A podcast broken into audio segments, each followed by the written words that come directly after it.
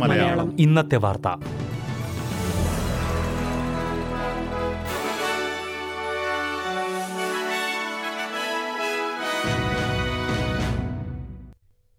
നമസ്കാരം. S B S Malayalam ഇന്നത്തെ വാർത്തയിലേക്ക് സ്വാഗതം. ഇന്ന് രണ്ടായിരത്തി ഇരുപത്തിനാല് ജനുവരി പതിനൊന്ന് വ്യാഴാഴ്ച.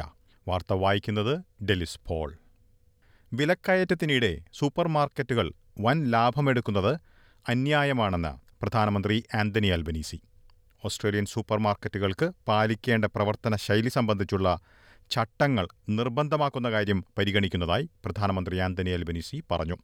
നിലവിൽ സൂപ്പർമാർക്കറ്റുകൾ തന്നെ ന്യായമായ സമീപനം സ്വീകരിക്കുമെന്ന അനുമാനത്തിൽ സ്വയം ചട്ടങ്ങൾ നിയന്ത്രിക്കുക എന്നതാണ് ഓസ്ട്രേലിയയിലെ രീതി. എന്നാൽ പൊതുജനം കടുത്ത സാമ്പത്തിക പ്രതിസന്ധി നേരിടുമ്പോൾ സൂപ്പർമാർക്കറ്റുകൾ ബില്യൺ ഡോളറിലധികം ലാഭം റിപ്പോർട്ട് ചെയ്യുന്നതിന്റെ സാഹചര്യത്തിൽ സെനറ്റ് അന്വേഷണം പുരോഗമിക്കുകയാണ്. അന്വേഷണത്തിന് ശേഷം ഇക്കാര്യത്തിൽ തീരുമാനമെടുക്കുമെന്ന് പ്രധാനമന്ത്രി ആന്റണി അൽബനീസി വ്യക്തമാക്കി. ഓസ്ട്രേലിയയിൽ പണപ്പെരുപ്പം കഴിഞ്ഞ രണ്ട് വർഷത്തെ ഏറ്റവും കുറഞ്ഞ നിലയിലെത്തിയതിന് പിന്നാലെ പലിശ നിരക്ക് കുറയ്ക്കാനുള്ള സാധ്യതകൾ കൂടിയതായി റിപ്പോർട്ടുകൾ. നവംബർ മാസത്തിലെ കണക്കിൽ പണപ്പെരുപ്പം നാല് ദശാംശം മൂന്ന് ശതമാനത്തിലേക്ക് കുറഞ്ഞിട്ടുണ്ട്. ഈ പ്രവണത തുടർന്നാൽ ഈ വർഷം പകുതിയോടെ പലിശ കുറയ്ക്കാനുള്ള സാധ്യതയുള്ളതായി വിദഗ്ധർ കരുതുന്നു. എന്നാൽ കഴിഞ്ഞ പത്തൊൻപത് മാസത്തിൽ പലിശ ഉയർന്ന അതേ വേഗത്തിൽ പലിശ കുറയ്ക്കുമെന്ന് കരുതുന്നില്ല.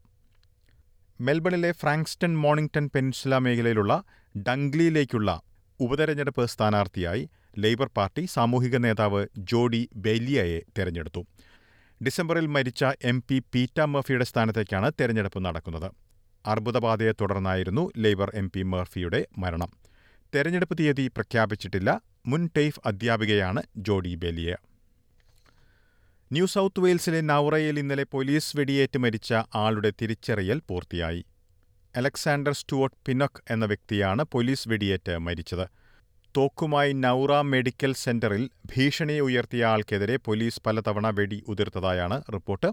സംഭവത്തെക്കുറിച്ച് അന്വേഷണം പ്രഖ്യാപിച്ചിട്ടുണ്ട്. അധികൃതർക്ക് ഈ വ്യക്തിയെ മറ്റു പല പേരുകളിലും മുൻപ് അറിവുള്ളതായിരുന്നു. വ്യാജ അഭിഭാഷകനായെത്തിയ കുറ്റത്തിന് കഴിഞ്ഞ വർഷം ഇയാൾ പിഴ അടച്ചിരുന്നു. ഇതോടെ ഇന്നത്തെ വാർത്ത ഇവിടെ അവസാനിക്കുന്നു. നാളെ ഉച്ചകഴിഞ്ഞ് ഒരു മണിക്ക് എസ് ബി എസ് മലയാളം. തത്സമയ ഒരു മണിക്കൂർ പരിപാടിയുമായി തിരിച്ചെത്തും. ഇന്നത്തെ വാർത്തകൾ വായിച്ചത് ഡെലിസ് പോൾ.